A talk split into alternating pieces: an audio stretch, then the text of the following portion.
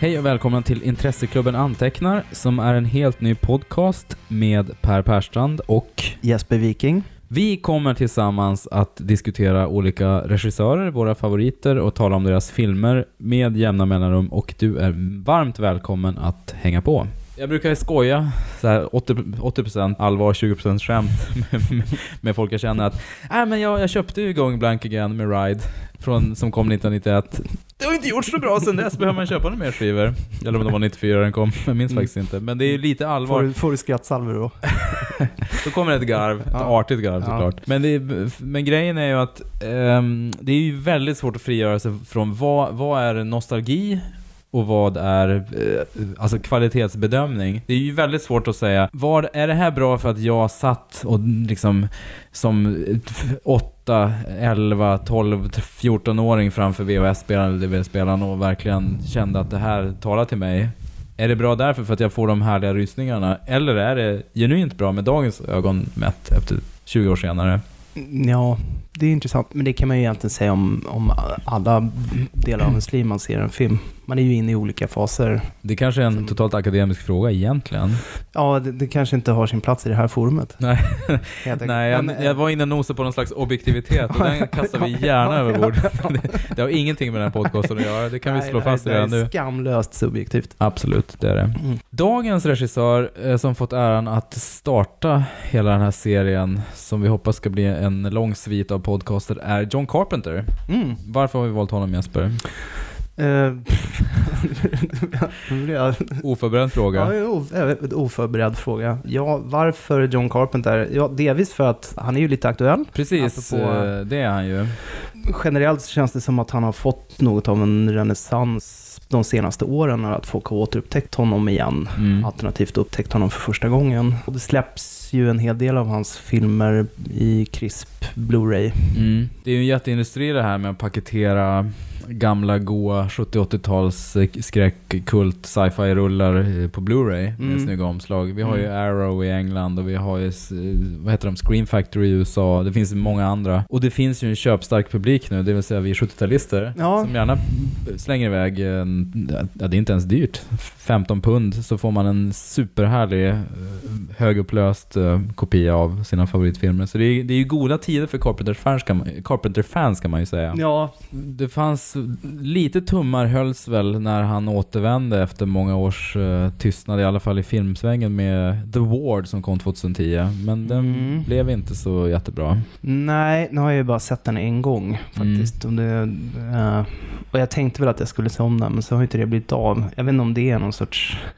Så tänkte jag också. någon A- sorts- andra gången man säger kommer det bli mycket bättre. Ja, ja. Man kommer se den här coola Panaglide-åkningen. Ja. Man kommer inse att det finns flera lager här. Nej, men Ja, men jag satt ju och kom på ursäkter för honom eh, under hela tiden jag såg den filmen. Jag tänkte men det var ju ett tag sedan jag såg Compton. Jag, är inte- jag är inte inne i hans flow och så vidare. Mm. Och du vet, att, att det, det krävs lite av mig också. Så återbekanta mig med hans, Mm. att, med hans eh, It's berättarstil. not you, it's Men- me. ja, exakt. Det är mig det är fel på. Precis. Eh, men jag har, eh, jag har faktiskt inte haft tillfälle att se om den.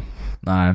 Nej, inte jag heller faktiskt. B- någonstans kändes det väl att det var en ytterst habil och kompetent film som var liksom helt okej. men av eh, Carpenters signum så fanns det ju inga tydliga spår direkt. Nej, inte uppenbart. Jag har ju alltid känt att han har ju överlag hela sin karriär haft en ganska lakonisk berättarstil. Mm. som ibland uppfattas som torftig eller rent av oinspirerad. Mm. Men det tror jag har mer att göra med att han, han aspirerar på att vara en regissör av den gamla skolan. Mm. Och i ljuset av hans samtida Spielberg och De Palma och Scorsese och sådär som hade mycket mer kinetisk eller liksom energisk berättarstil så, så framstår han kanske som lite stelare. Mm. Nej, men det var ingen som anklagade John Ford för att vara torftig. Utan det, är ju, det har ju Mm. mer att göra med den tid han befann sig i Jo, men de här precis. filmerna. Och han har ju sagt också i intervjuer att om han fick tre önskningar, John Carpenter, så skulle han blivit, vilja bli återfödd och blivit en av regissörerna i liksom, studiosystemet i Mm. Hollywood, kanske 40-50-talet. Det är ju ingen hemlighet att How- Howard Hawks är hans liksom, stora idol Nej. som regissör. Exakt. Han är ju bra och var ju grunden för Attack mot polisstation 13 och han har ju återigen många gånger hyllat eh, Howard Hawks. Så att han hade ju trivts bättre där, där han får göra genrefilmer i Mm. Lugn och ro utan att behöva bli ifrågasatt hela tiden eller behöva kämpa för finansiering och sådär. Jag skulle säga att de, flesta filmer han har gjort har ju någon sorts koppling till Rio Bravo, för det är ju ständigt det här äh, belägringsdramat Mm. Mm. på ett sätt eller annat. Du har ju Attack mot polisstation 13, du har ju samma sak i The Thing också, de är ju... Eh, En begränsad grupp Ja, de begräns, på- en begränsad grupp människor som är, ja, de är isolerade. De kommer, de Mm. kommer inte därifrån helt enkelt. De måste ta itu med omkringliggande omständigheter. Det har ju samma sak i Prince of Darkness. Det, är- det är ett väldigt återkommande tema i hans filmer Mm. i alla fall. Som har sitt ursprung i just Rio Bravo.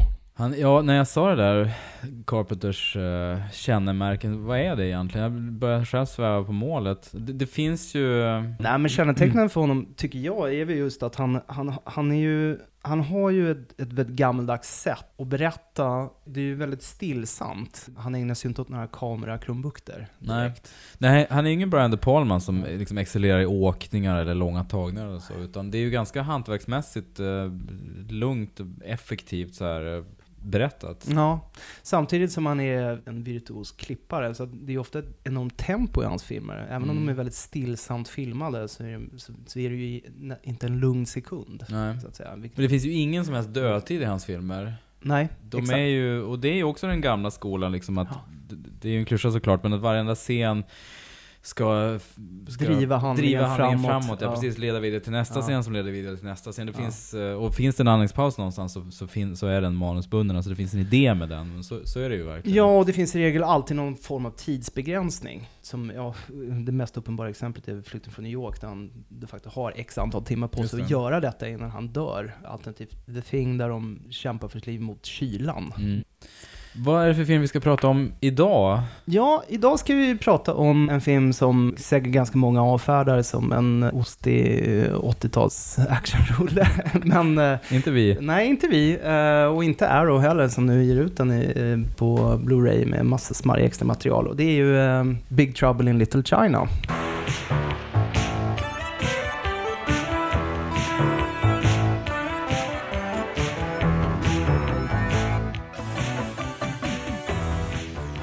Den filmen är väl anmärkningsvärd på främst två sätt. Delvis det att den har en väldigt lättsam ton. Mm. Vilket John Carpenter, han har inte gjort sig ett namn som en feelgood Nej, verkligen regissör. inte. Det är ju som sagt inte Frank Capra som är hans idol, utan Hawks. Och förutom Starman då, som förvisso inte har en lättsam ton, men den har ju ett positivt budskap. Mm. Det vill säga kärleken segrar. Mm. Vilket i alla fall jag uppfattar som positivt. Så är hans övriga filmer ganska eh, dystopiska. Mm. Sen är det ju också det att det här var filmen som på något sätt dödade hans studiolagskarriär kan man Mm. säga. Ja. För allting han gjorde efter det var ju independent-filmer. Precis. Jag pratar, pratar om honom som han vore död. Men han, eh, han, eh, ja, han är ju inte så aktiv numera. Nej, som vi, som vi nosade på här i början av podcasten så, det är ju... The Ward var sådär, jag vet den gick väl halvbra ekonomiskt. Jag tror inte det rasar nya anbud på Carpenter. Och någonstans har jag fått för mig att han kanske också är ganska nöjd med att förvalta arvet, vilket han eh, gör nu. Han Mm. har väl ehm, haft, jag tror att han har rättigheterna till ganska många av sina gamla filmer. Så att han kanske drar in rätt mycket stålar varje gång det görs en remake eller varje gång de släpps på Blu-ray eller sådär. Eller inte, för de flesta ligger ju på YouTube. Helt fritt att titta Det är ju på. helt sinnessjukt. Ja, den, den teorin så, så kanske... går det när man äger rättigheterna Ja, själv. det rasade helt. Han är för dålig på att gå runt på YouTube och kolla Ja. hur, hur som helst i alla fall. är det för skit? Där kan man ju inte köpa sig. Nej, precis. Ja. Det här nya på internet. Mm. Vad är det? Nej, men ett annat skäl till att vi tycker om John Carpenter, det är ju att, det är ju fröjden i att lyssna på hans kommentarspår. Ja, absolut. Han är ju, det, det är ju väldigt olika det där. Spielberg är ju känd för att han aldrig gör några kommentarspår. Nej. Eh, och andra gör det men är kanske inte jätteunderhållande. Men Carpenter är ju, exempelvis hans spår tillsammans med Kurt Russell och på The Thing är ju otroligt underhållande. Carpenter sitter ju med rökhosta hela tiden. Man ser ju hur hans fingrar är alldeles ni- nikotingula. Mm. Och, och han och Kurt Russell är ju gamla kompisar så det blir ju fnissig stämning också när de kommer Mm. igång. Det är väldigt härligt. Det första de Ja, gjorde var ju den här Elvis the Movie som jag måste erkänna att jag inte har sett. Ja, ja. Hur var den? Ja, bra. Och sen så, där men lämnar vi den. Slipper vi göra ett program nu. Precis, nästa podcast kommer handla om Elvis the Movie. Nej men och, så Big Trouble in Little China då, återigen var deras ehm, andra, vad, vad heter det? Colla- collaboration, deras andra samarbete. Ja. Han var en kollaboratör, Mm. Carpenter, Mm. under den eran. Femte kolonnare. en scen, så Ja. 40 år efter andra världskriget så... Ja. Mm. Men i alla fall, det här är ju... Enligt legenden så hade ju Carpenter velat göra en kung fu-rulle ganska länge. Han, han uh, kikade mycket på Shaw Brothers och Tsui Mm. Harks filmer på Mm. 70-talet och hade drömt att få göra liksom en martial arts-film. Och Big Trouble in Little China är ju intressant för att det är en sån genreblandande film också. Mm. Det är martial arts-film, det är kung fu-action, det är någon slags eh, thriller, eller ja, det är mer action egentligen. Men det är också screwball-komedi enligt den Screwball-komedi, gamla ja. skolan. Mm. Och där har vi återigen Howard Hawks som gjorde dels westernrullar som vi gjorde bra av och, och gjorde också eh, mycket komedier och screwball och så. Han var Mm. väldigt allround. Bringing Up Absolut. Baby till exempel. Mm.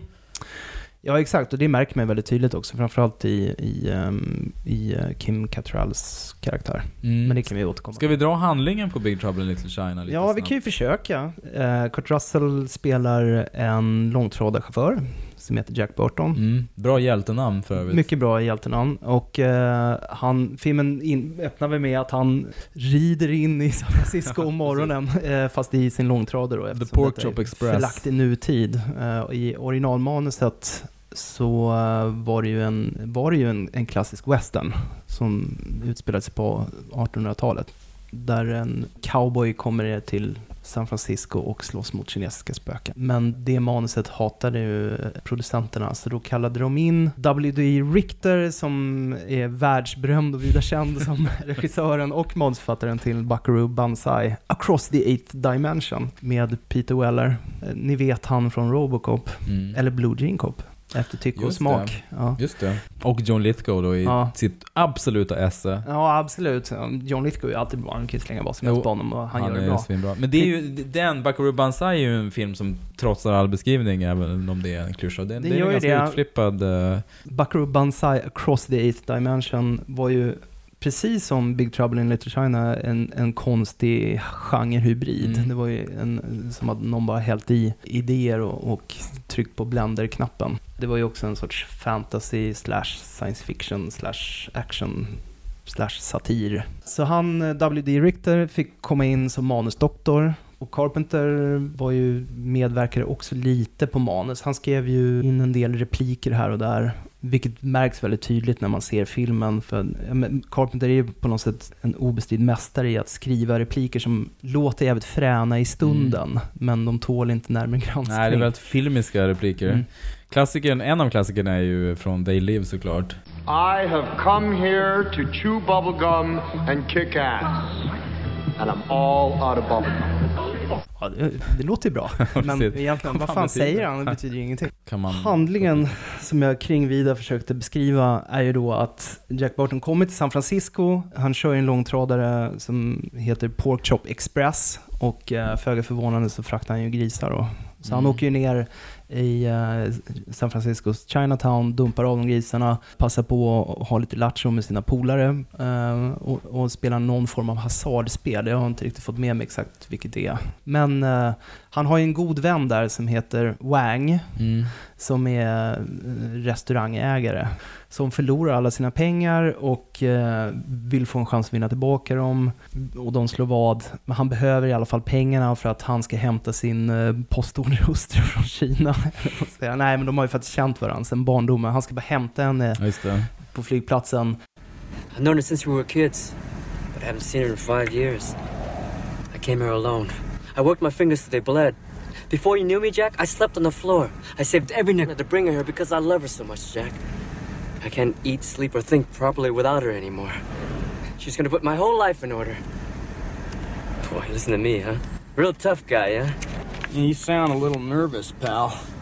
Jack Burton eh, hänger på för att han är en, en, en bra polare. Och dessutom så är Wang skyldig honom en massa pengar. Otroligt långrandig förklaring. Så på, igen, igen, ärligt talat är han ju mest där för att han vill casha in pengarna. Han vill casha in pengar, så det är därför. men han är ju också en god kompis. Väl på flygplatsen så kommer det ju några slämma kinesiska skurkar med såna här supercoola eh, vita plast eh, solglasögon. Där det bara är en strimma för ögonen. Mm.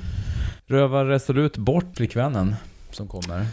Ja, av misstag, för egentligen skulle den röva bort en annan eh, som anländer, som i sin tur skulle möta Kim Cattralls karaktär Gracie Law, som är jurist, som ska försvara hennes civila rättigheter och så vidare, som nyanländ i USA. I långtradaren Porkshop Express så hamnar ju Kurt Russell och Wang mitt i ett eh, slagsmål. Just det, ett, en, en gängstrid Precis. mellan två krigande klaner, varav en är god och en är ond. What is it, a parade? A funeral. A fighting Tong. They're Chang Sings. A fighting tong? Don't panic, Jack. They're okay. They're good guys. Och där dyker även upp filmens eh, antagonist som är tusenårig demon som heter Lopan som eh, har väntat i, eh, till sin evighet på att bli befriad från sin förbannelse, det vill säga förbannelsen av att inte vara av kött och blod. Mm. Och för att upphäva den förbannelsen så behöver han gifta sig med en kvinna med gröna ögon.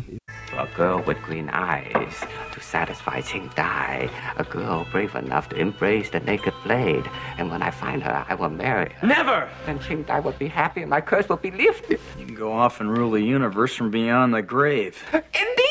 Or check into a psycho ward, whichever comes first, huh? Jack, will you? Jack, what? I'm supposed to buy this shit?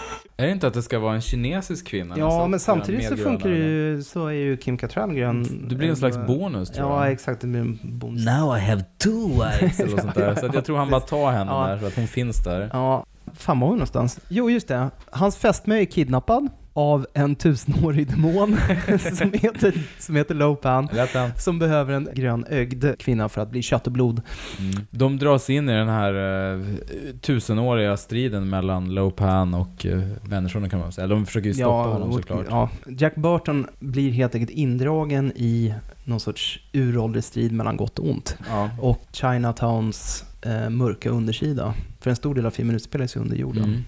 Personligen har jag nog inte riktigt lika starka minnen av Big Trouble in Little China än de jag hade av när jag såg för, eh, The Thing första gången, eller Flykten från New York första gången, som är mer så här omedelbara, coola liksom filmer. Nej. Big Trouble är ju i många avseenden en, en, en röra av olika influenser, olika stilar och så. Mm. Jag tycker nästan den var mer givande nu när jag såg om den i vuxen ålder än när jag kanske var eh, 14-15 och såg den första gången. Mm, Nej. Ja, men den är ju så laddad med hänvisningar och Jo. referenser till andra filmer och genrer som man inte fick med sig då helt enkelt. så Nej, att det är ju det är väldigt lätt att uppskatta den idag.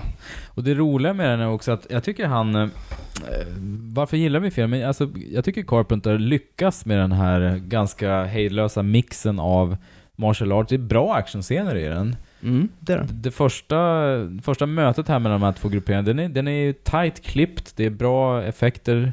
Ehm, och sen så, även de här senare slagsmålen är ju, har ju hyfsat hög nivå på kung fu-scenerna ändå. Och sen tycker jag att han fixar screwball-avsnitten. Det är, ju väldigt, återigen det här med klippningen, men man märker ju, dels är det ju rätt rappt klippt, sen är det ju putsad dialog för att Kurt Russell och Kim Cattrall och även um, Dennis Dunn som spelar den här Wang, de har ju en ganska snabb, ett snabbt flöde av uh, repliker mellan varandra. Det Mm. studsar ju fram och tillbaka som pingisbollar, precis som det ska göra i en screwball-komedi. Mm. Och eh, det roliga med filmen är, ju, är väl egentligen Jack Burton då. Presumtivt är han ju en hjälte, men när man ser, sett filmen, han lyckas ju inte med någonting egentligen. Nej. Carpenter tar ju chansen att göra lite narr av honom. Ganska tidigt i filmen så, när det har varit regn och väder och hans kläder blir blöta, så får han på sig en, en rolig kimono liksom. Mm. Men och han det, är, är- det, och det, det, är, det, man tänker ju direkt på när Cary Grant står liksom i någon husmors, husmorsutstyrsel. Ja, precis. Ja, stora starka karln. Precis. I, eh, ja. Och det funkar ju. Eh, absolut gör det det. Är ju, han, han riffar ju på en konvention av den här uh, västerländska Mm. hjälten och sen, Ja, och sen minoritetssidekicken. Mm. Och, och här så vänder han ut och in så att det är hjälten som är sidekick. Han vet bara inte om Precis. det. Apropå stridsscenerna, framförallt den här första, den inledande stridsscenen i den här gränden som så uppenbart är en studiogränd. Mm, ja, Vi-. Vilket, eh, och det var ju ett tidigt beslut de gjorde, att vi vill spela in så mycket av den här filmen i studiomiljö. Och det ska vara väldigt uppenbart, för det, det är ju också någon sorts Shaw Brothers hommage. Och inte mig emot, jag älskar studiomiljöer. Just den scenen, den är så enormt välklippt. Mm. Jag tror det var uppåt 40 personer något sånt där som slogs. Ja, eh, absolut. un- under långa perioder. Han, jag, om man ser den scenen, han gör ju ett klipp ungefär en gång i sekunden. Mm. Utan att det känns, alltså det, det ändå bara flyter på. Det känns väldigt organiskt. Mm. Men det är så enormt många klipp. Det är ju i mångt och mycket en film som inte tar sig själv på allvar alls. Nej, och det var ju lite inte. det han var ute efter. För att det, det gjorde ju inte Hongkong Cinema heller på samma sätt som Hollywoodfilm. Mm. Det är alltid vanskligt att börja överanalysera den här typen av film. Men han är ju på något sätt eh, en sorts nidbild av amerikaner. För han är ju tölpig och han är högljudd, han är egocentrisk, han har överdrivet gott självförtroende. Samtidigt är han orädd och lojal och eh, han bangar inte när det gäller. Nej, han slänger sig dumdristigt in i alla strider. Exakt. Och det är väl, eller åtminstone var, eller har varit historiskt sett, stereotyp syn på amerikaner. Mm. Eller amerikanens personlighet som, Ja, som folkslag. Och Kim Cattralls karaktär, Gracie Law, som är den andra centrala amerikanen i filmen, hon är egentligen likadan. Hon är också enormt framfusig och stursk och, och eh, hon säger till och med själv i dialogen så här, jag lägger alltid näsan i blöt. Så här, verkligen skriven på näsan vad hon är för typ av karaktär. Men hon är, det bara stinker ju Hawks karaktär om henne. Hon är ju Mm. verkligen, det skulle kunna vara Catherine Hepburn. Ja, verkligen. Hon pratar högt, mycket och fort. Och det gör ju egentligen Jack Burton också. Han är också, båda de är ju på något sätt pratare. De Mm. pratar mycket om hur jävla bra de är eh, Mm. och hur duktiga de är. Medan asiaterna, eller, eller kineserna ska vi säga, de pratar inte så mycket, de, de gör Mm. istället. De, Ja, le, de levererar. Jo men precis, Wang, Dennis Dunns figur, han är ju väldigt driven av att få tillbaka sin tjej såklart. Så det- Mm. han, han för ju ofta berättelsen framåt, han vill vidare hela tiden. Ja, han gör ju också någon sorts personlig resa i filmen. I början av filmen så är han ju en väldigt så här mondän restaurantör som Ja, har liksom, du vet, lämnat gamla folktron bakom sig och sådär. Men sen Mm. under filmens gång så omfamnar han sitt kulturella arv kan man säga. Eftersom han blir en fullfjädrad kung fu-mästare och, Ja. eh, och dricker trolldrycker och har sig. Alla kineser har det inom sig, Ja, som exakt. vi vet. Ja, ja, exakt. I jämförelsevis så lär sig ju Jack Barton ingenting egentligen. Han är Nej. ju i stort sett samma figur i slutscenen som i, i första scenen. Vilket också hänger ihop med hans karaktär, den här... Det faller ju tillbaka lite grann på den här or- originalidén att också den här The Man Without Name, Clint Eastwood-figuren, att man rider in i stan, styr Mm. upp problemet, så rider man tillbaka Mm. bara till, till nästa äventyr. Mm. Man är någon slags statisk figur. Mm, en katalysator. Ja men precis. annat. Precis. Ja. Och det är intressant det du säger om Jack Barton, den här eh, nidbilden av amerikaner. För symptomatiskt nog så var ju studion inte alls nöjda med hur Carpenter skildrade den här Jack Barton. Nej, verkligen inte. De ville ju att de skulle, han skulle klippa om filmen, tona ner det roliga, göra Jack Barton mer heroisk, vilket ju hade... eh, Det är ju själva poängen med filmen är ju att han är någon slags eh, klantig antihjälte. Det skulle ju bli så otroligt mycket tråkigare om han var en rak hjälte, Mm. såklart. Det är ju själva grejen med filmen. Och jag tror det är en starkt bidragande faktor till att filmen inte gick så bra Mm. heller. Jag tror inte, nu påstår ju till exempel Carpenter själv att den blev uselt marknadsförd. Och utan att ha, ha gjort någon som helst research i det, så jag fullt beredd att tro honom. Jag, Ja, jag kan tänka mig att, att Carpenters- bolaget... helt- Ja, men Carpenters visste nog tes inte hur de att, skulle nej, men hur fan ska vi marknadsföra? Är det en komedi? Är det action? Ja. Är det kung fu? Så ska vi locka till oss folk som gillar kampsport? Eller ska vi, Mm. ska vi rikta oss mot eh, en kvinnlig publik eftersom det här är en romantisk komedi? Eller vad fan är det för någonting? Mm. Det ligger säkert mycket i det också. Ja, just då, det här var ju i mitten av 80-talet. Och alla hjältar som fanns på vita duken då, det var ju såna här gravallvarliga muskelmän som tog sig själva Ja. väldigt, väldigt mycket på allvar. Det Jo, var ju det John var Rambo, det var Cobra, det var, och så kommer den här äh, fumliga Mm. lunsen. Mm. Ja men det- det som du sa tidigare, den var antagligen före sin tid. Det är ju Mm. subversivt på många sätt. Och jämför man med en annan film från samma era som är lite grann samma genre, liksom actionkomedi. Då tänker jag på Den vilda jakten på stenen då, Michael Mm. Douglas. Och, så är det ju, det är också en, en frejdig actionkomedi, men där har du ju mer segment, cementerade könsroller egentligen. Mm. Han är fortfarande, även om han klantar sig, så är han den hjälten som ska rädda henne. Nu får ju Jack Burton sitt ögonblick, som du sa, i, i slutet av filmen. Eh, men det är ju... Det är, han, är un, ungefär... Ja, vad ska man säga? 85 av filmens 90 minuter, jag vet inte exakt hur lång den är, men det är väl ungefär 90 minuter. Jag säger 85 av dem så är han ju en pajas. Mm. Han är ju en klumpeduns. Ja, och Eh, Carpenter drar sig ju inte för att han, han sätter på honom kvinnokläder, han får läppstift på munnen. Han, Han, det är br- briljant. Menar, hur många hjältar går igenom den episka slutscenen med, inte bara läppstift på, på, läpp, alltså på läpparna, utan Mm. även lite så utsmetat på tänderna Ja. som är en så här, uh, varje kvinnas mardröm. Ja. I ett Nej, det är väldigt sammanhang. svårt att tänka sig Clinton eller eh, Sly eller Arnie i Mm. en sån scen. Nu har Arnold gjort komedier i och för sig, men just den här typen av... eh, Ja, och Clinton var ju på det. Carpenter försökte ju ragga Clinton till att spela huvudrollen. Mm. Uh, vilket han inte ville, konstigt nog. Och sen eh, inte Jack Nicholson heller, som också var tillfrågad. Bolaget, eller producenterna, trodde ju på Kurt Russell. Mm. eh, för att de kände att han var en, en actionfigur på gång. Så, att säga. Och så, så man kan ju på något sätt förstå deras missnöje när, Ja. när han dyker upp och gör sin John Wayne-imitation och, och drattar på arslet. Och, Precis. Och det var ju regin från Carpenter var ju så här, var John Wayne, Mm. fast gör honom, gör en uppblåst John Wayne som klantar sig hela tiden. Mm. Sitter i en rullstol så här, blir, åker ner baklänges och skrik som en tjej och drattar på ändan som du säger och klantar det hela tiden. Så, så blir det skitbra. Och en, apropå det, ett stickspår, en rolig grej med filmen är just, precis som du säger, hur den börjar som någon hyfsat de här två, en sidekick och en hjälte har ett mål, de hamnar mitt i ett slagsmål, i- mitt i en strid, en action, actionfilm. Sen så blir det mer och mer utflippat med de här monstren som dyker upp i, i, i kloakerna också. Ja.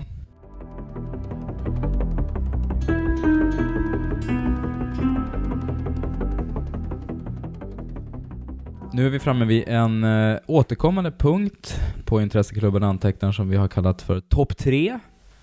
Eh, möjligen har vi snott det här från Filmspotting, en av våra favoritpodcaster, men vi tänker helt enkelt lista de tre viktigaste, eller vi kommer lista tre saker med anknytning till den regissör vi pratar om Mm. för, eh, för gången kan man säga. Mm. Och eh, när det gäller John Carpenter, vi har pratat lite grann, ska vi lista de tre bästa soundtracken? Ska vi lista de tre så här Carpenters, Carpenter moments, alltså ögonblick i hans filmer? Men vi kom fram lite grann till att det är klart det finns givna ögonblick, eh, spindelhuvudet i The Thing till exempel, är en Mm. sån showstopper av Guds nåde. Men när det gäller Carpenter handlar det ganska mycket om stämningen i filmerna, hela filmerna snarare än, än, än distinkta repliker eller ögonblick. Så att vi kör helt enkelt eh, våra tre respektive favoritfilmer av John Carpenter. Japp. Jesper, Ska jag Vill du- öppna? kör din Fan trea vad först. taskig du är. Ja, jag vet. Okej. Jag har ju som sagt fortfarande inte bestämt mig vilka som är mina topp tre. Men jag, nu när jag är pressad så får jag väl säga att på tredje plats så kommer Prince of Darkness. Mm. Och den hamnar i topp tre enbart för att det är ett sånt otroligt fränt koncept. Generellt så är ju John Carpenter väldigt bra på att komma på eh, riktigt bra premisser. Men just i det här fallet, då har han, han liksom fått till en, en, en riktig femetta. Han, har, han blandar alltså ihop Satan med kvantfysik med teorin om den uråldriga astronauten. Och det i sig liksom räcker för att den ska hamna på en topp tre. Sen så har han ju dessutom ett av Carpenters mest märkbara soundtracks. Han är ju, vi har ju knappt berört hans komponistkarriär, men just det här soundtracket är så förtryckande tungt. Mm. Det är ju ingenting man lyssnar på om man känns lite skör.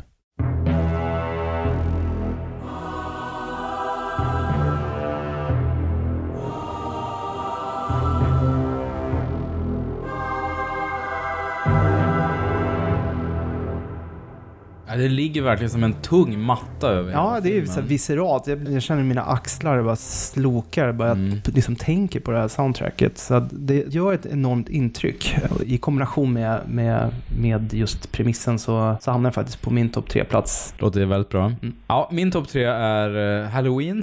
Ehm, kanske inte jätteförvånande, eller jag vet inte om det är förvånande att det kanske inte, den är inte på ett, första plats. Men det är ju tveklöst eh, Carpenters kanske mest kända film. Den som blev hans eh, stora break. Han spelade in den för, eh, det är lite ol- olika uppgifter, men 300 000 dollar är en uppgift och den drog in 50-70 70 75 miljoner någonting. Det blev ju en dundersuccé för honom. Det här är väl delvis baserat på att jag såg den i ganska späd och formativ ålder. Eh, Det är ju, den räknas ju som liksom ur-slashern och den som, film som startade hela slashervågen. Men eh, för att återknyta till det du sa tidigare Jesper, alltså den är ju väldigt så här, ekonomiskt och effektivt berättad. Väldigt långt i filmen så händer det ju otroligt lite. Det är ju ett mikrokosmos som består av att några granntjejer ska vara barnvakt åt varandra. Utspelar sig under under, eh, är det ett, ett dygn eller en ja, eftermiddag? Ja, ett dygn. Det är väldigt begränsad plats, begränsad tid. Vi rör oss mellan några olika hus bara. Det är en otroligt simpel, simpel story, men den är så otroligt effektivt berättad. Och bara de här scenerna, eh, de här klassiska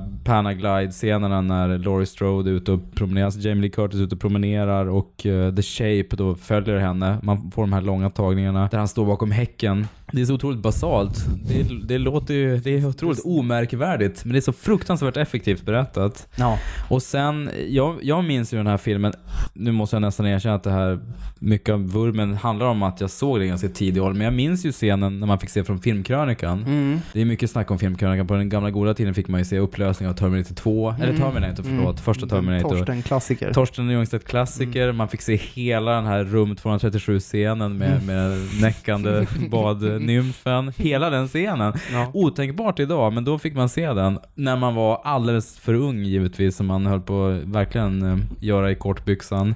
Men även den här scenen, jag kommer ihåg att man fick se på filmkrönikan den här scenen när Mike Myers är ju en oerhört kreativ mördare också. Han är ju inte bara den här namnlösa ondskan The Shape, utan han, han lägger ju upp sina offer med gravstenar så, här, så att de offren ska se att här har andra dött. Mm. Han, det- har, han har väl, det finns dessutom någon scen han på något sätt, han tiltar sitt huvud lite i någon scen och Mm. betraktar sitt konstverk lite grann som att han, Ja. han har uppenbara estetiska ambitioner. Med, Exakt. med- Och det var ju, det läste jag om i, i, i den här boken om Carpenter. Jag minns inte om det var Nick Castle som föreslog det, alltså som spelade Shape eller Mm. Carpenter. Men det är en sån otroligt enkel grej, ger ju en dimension till den här figuren, Mike Myers, som inte riktigt, Michael Myers kan man säga, inte, Mm. inte han från kanadensaren.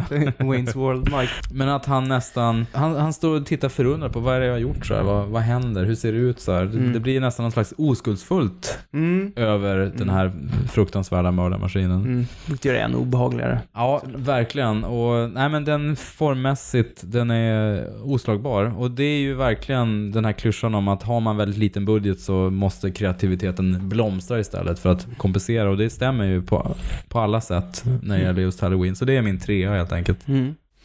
Mm. Ja, jag håller egentligen med dig i allting du säger och det är därför den har hamnat på min andra plats. Nej men det är som du säger, jag, den, den är, jag har inte så mycket att tillägga egentligen. Mm. Eh, Det bara, det bara blev bra. Det var dessutom den första John Carpenter-film jag såg. Mm. Eh, Men sagt, då var man inte riktigt medveten om regissören. Nej, jag kommer jag tyckte nog att det var bra klippt och sådär. Jo, ja, Nej, jag absolut. skojar bra, han är bra redigerare, Ja, den här mycket, Carpenter. mycket bra, så, här, jävligt bra ljud på den här. Men jag blev, det jag minns från att när jag såg den första gången, det här att han lyckades skapa någon sorts skräckstämning mitt på dagen. Ja, just det. För Mm. dessförinnan skulle det alltid vara liksom mörka korridorer. Eller, Mm. eller, men här, här utspelas ju eh, en ganska stor del av filmen. Som du säger, här, han står och lurar vid häcken Mm. där och så. På tidig eftermiddagen. Och dessutom i någon sorts område som personifierar trygghet, i alla fall Mm. för amerikaner. Den här eh, liksom trygga, lugna grannskapssamhället. Mm. Och det är mitt på dagen. Ja. Och ändå så blir det sjukt obehagligt. Så den hamnar helt klart på min andra plats. Mm. Min andra plats, nu blir det lite rundgång här, men min andra plats är Prince of Darkness. jag håller ju förstås med om allt du sa tidigare. Det jag tycker är så mäktigt med Prince of Darkness är ju mycket just det här begränsade... Alltså jag är ju väldigt förtjust i filmer som utspelar sig på tåg, just för att det är en begränsad plats. Jag tycker det är mysigt att åka tåg också. Mm. Prince of Darkness kom ju efter eh, Big Trouble in Little China, som ju tyvärr då, som vi antydde, blev ett uh, fiasko. Mm. Varken kritiker eller publik gillar den. Och Golden Child då, som gick upp ungefär ett halvår efter eh, Big Trouble, som hade liknande handling, blev ju istället en dundersuccé Mm. för Eddie Murphy. Så att Carpenter har ju kommenterat det, att han har aldrig riktigt så tur med sin timing. I och med det så fick han då istället söka sig till mer lågbudgetsfären så att Prince of Darkness, han skrev någon deal med eh, en annan producent och Prince of Darkness gjordes för 3 miljoner dollar och han hade haft eh, 24 tror jag på, eller något sånt, på Big Trouble. Alltså det var ju en jättestor skillnad. Och Ja.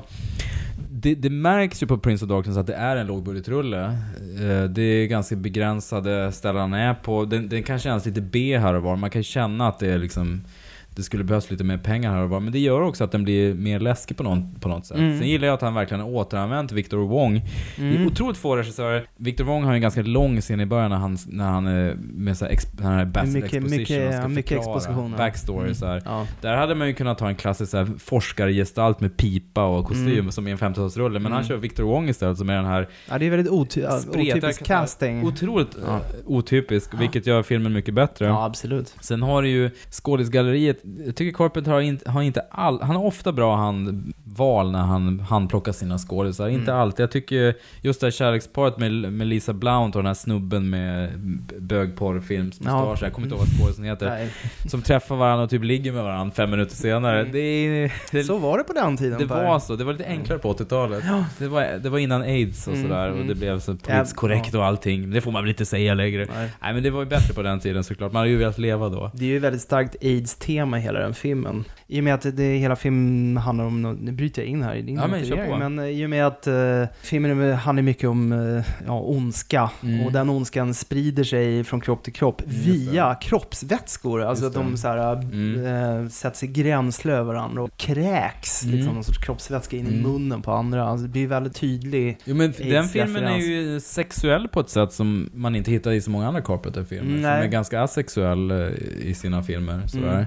Nu kan man ju påstå att Mike Myers kanske utövar någon form av sexuellt våld. Eller är den här bestraffaren då av promiskuositet. Jo, det kan man se om hela slasher Det är en annan, ja, jo Ja. precis. Och det var ju en trend inom slashfilmen. Det kan man se om slashergenren. Ja precis, det kan man Ja, säga. Det behöver inte vara jag rätt. gör- nej, men det kan vara så. Det är en, det är en klisch, kliché när det gäller Ja. slasherfilmskritik. Nej men slutligen, Prince of Darkness är bra. Jag känner mig väldigt så här. Ett säljande argument på den filmen är ju också den här scenen som eh, DJ Shadow samplar i den här coola låten på Introducing. När Mm. man, du vet, man ser Satan på den här flimriga VHS-filmen. Mm. Det är så otroligt läskigt. Alltså Mm. det är så fruktansvärt effektivt. Mm. Eh, Just det att man har någon slags eh, föregångare till found footage-idén, att man har hittat en filmatisering av vad som kan vara liksom Satan själv. Och det är väldigt suddigt och flimrigt. Och det, är- det, är, så, det är så gastkramande så jag får, precis som du sa med soundtrack, det får nästan rysningar när jag tänker på det. bara. Ja, This is not a dream. Not a dream. We are using your brain's electrical system as a receiver. Det är ju dessutom en väldigt, det är ju en väldigt mystisk film för att vara John Carpenter. Mm. För han är ju inte den som ägnar sig åt tvetydighet i onödan. Nej. Men den är ju verkligen kanske eh, hans mest tolkningsöppna film. Mm. Med, med, också- med tät konkurrens av In the Mouth of Madness. Mm. Och han håller ju fast vid än idag att det är typ en av hans bästa filmer. Mm. Jo men den har blivit någon slags doldis ändå i hans verksförteckning. Men den är, den är absolut värd att återkomma till. Inte bara för att eh, Alice Cooper spetsar en snubbe på en trasig cykel. Utan det finns många andra skäl Nej, till att men- se den ja. Det är ett skäl, ett tungt Ja, vägande det skäl. Men det det är finns ett flera. Ja, vi är framme vid uh, guldet nu. Nummer ett. John Carpenters främsta film för mig personligen är långt ifrån en felfri film. Men nummer ett för mig är The Fog, Mm. Dimman. Mm. Jag kan inte motivera det på något annat sätt än att jag är förälskad i The Fog. Jag kan se den hur många gånger som helst. Mm. Och jag tror det har mycket att göra med... Jag, jag, när man ser den filmen så förstår man på någon nivå vad han såg framför sig i huvudet att den skulle vara. Men Mm. att det aldrig riktigt, han fick aldrig riktigt till det. På många sätt så är det ju en, en tycker jag, en, en barnfilm som har blivit våldsammare för att producenterna krävde mer gore Mm. i ljuset av Halloween. Det jag verkligen gillar med The Fog är ju också att den är en hyllning av den muntliga traditionen. Ja, den inleds ju med den här sagoberättaren. Ja, exakt. Alltså, eh, hela filmen handlar ju väldigt mycket om historieberättande. Och jag menar, som, som du säger, de första fem minuterna av filmen är ju en spökhistoria som Mm. John Houseman sitter och berättar för en skara vettskrämda skolbarn vid en lägereld. 11.55. Almost midnight. Enough time for one more story. One more story before 12. Just to keep us warm. Jag menar, det konventionella i den situationen hade ju varit att på något sätt gestalta skeppsbrottet. Alltså att man får se det skeppet gå på grund och hur Mm. folk drunknar och så vidare. Men han, Carpenter väljer att låta en, en gammal gubbe berätta historien. Mm. I, i, under de fem minuterna så ser man egentligen bara hans ansikte i närbild. Och, och sen så är det ett återkommande tema genom hela filmen. Det dyker ju upp muntliga recitationer gång på gång i hela filmen. Det är det här Fader Malone eh, upptäcker den här gamla dagboken i kyrkoväggen som han sen läser Mm, upp, eller hög, högläser för Janet Leigh. April 20. The six of us met tonight.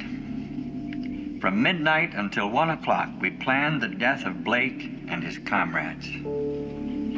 I tell myself that Blake's gold will allow the church to be built and our small settlement to become a township, but it does not soothe the horror that I feel being an accomplice to murder. Och det är också bara en lång historiescen. Så jag är personligen oerhört förtjust i spökhistorier. Mm. Så här, blodet droppar historier. Mm. Och den här filmen är ju en, en jättehommage till den traditionen.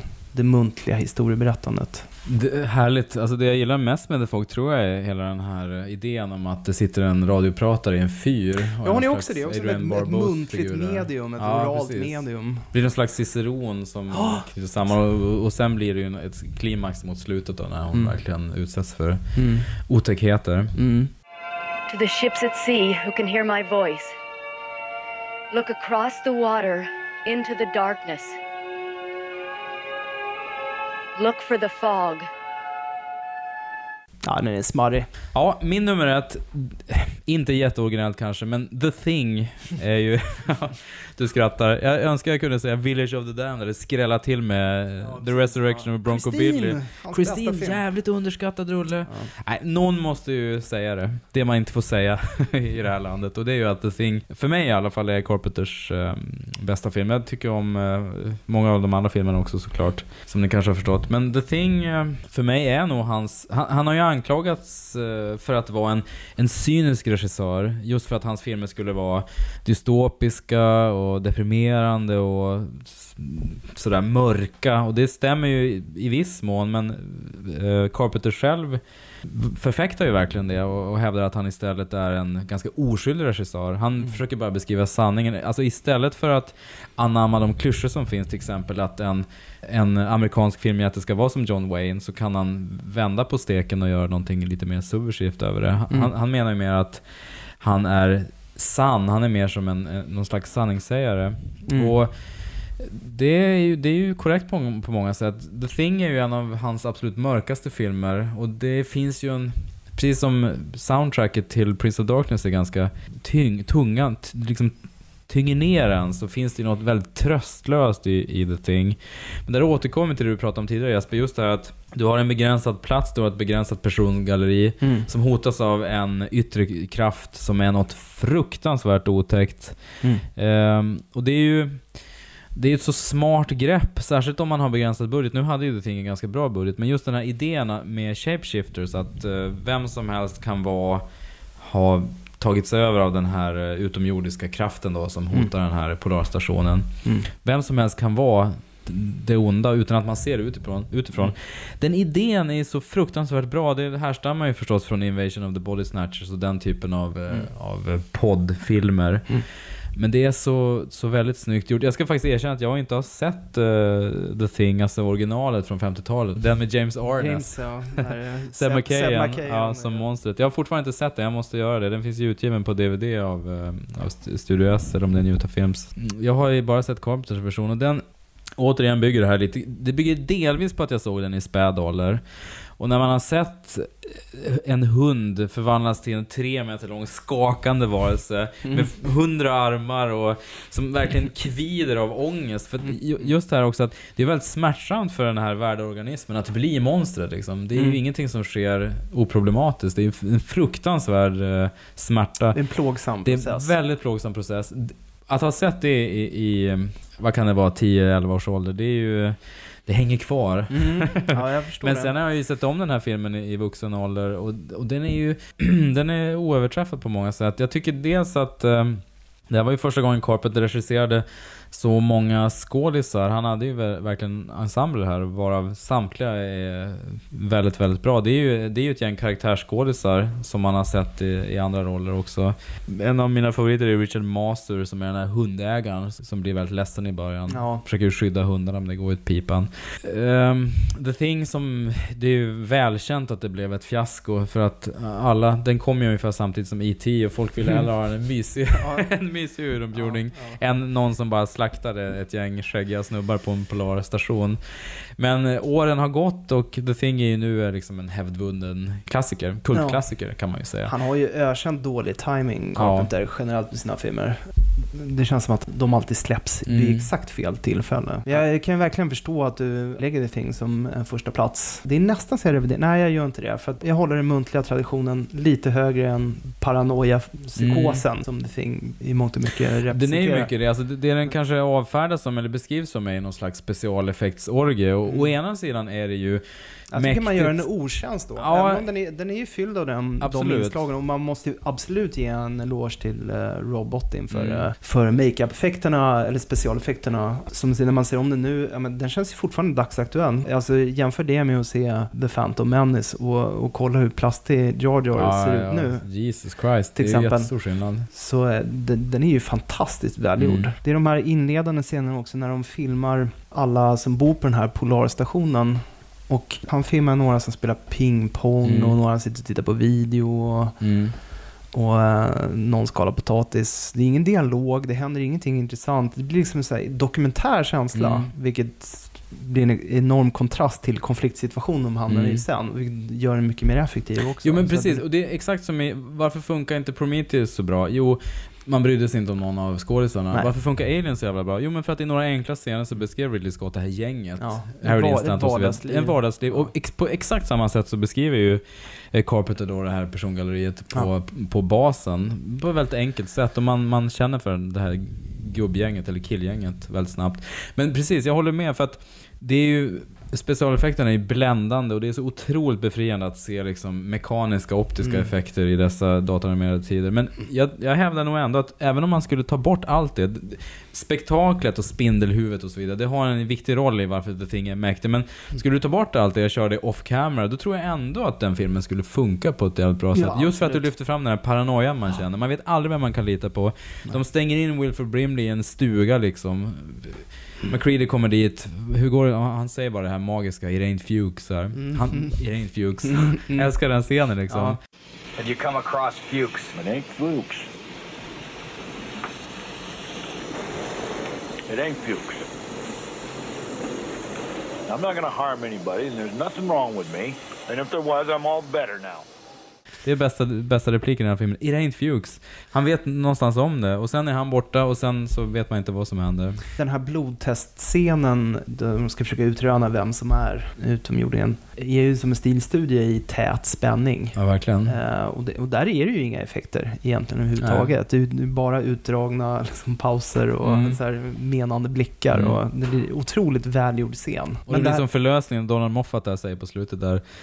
Kan någon vänligen få mig ur den här jävla stolen? Ja, precis, ja, det-. Förlösande comic relief. Precis. För det är ju eh, utöver då, återigen då den här, de här specialeffektsgrejerna så det är den mänskliga dynamiken mellan figurerna, paranoian, misstänksamheten mellan dem allihopa som Mm. är så otroligt eh, fascinerande. Ja, man ser ju spår av det där redan i Darkstar. Även om det inte alls är den gemytiska, men den här hela knegare i rymden. De sitter ju också vid ett frukostbord och gnäller. Med den stora skillnaden att ingen av dem lyssnar på varandra. Jag tror det till och med någon som säger just, eller det är väl just Dan O'Bannons karaktär som sitter och klagar över någonting. eh, För han känner sig så ouppskattad. Och så säger en annan karaktär, drog han inte den här historien för fyra år sedan? Och så tittar en annan kille upp och säger, nej jag tror det var fyra år sedan.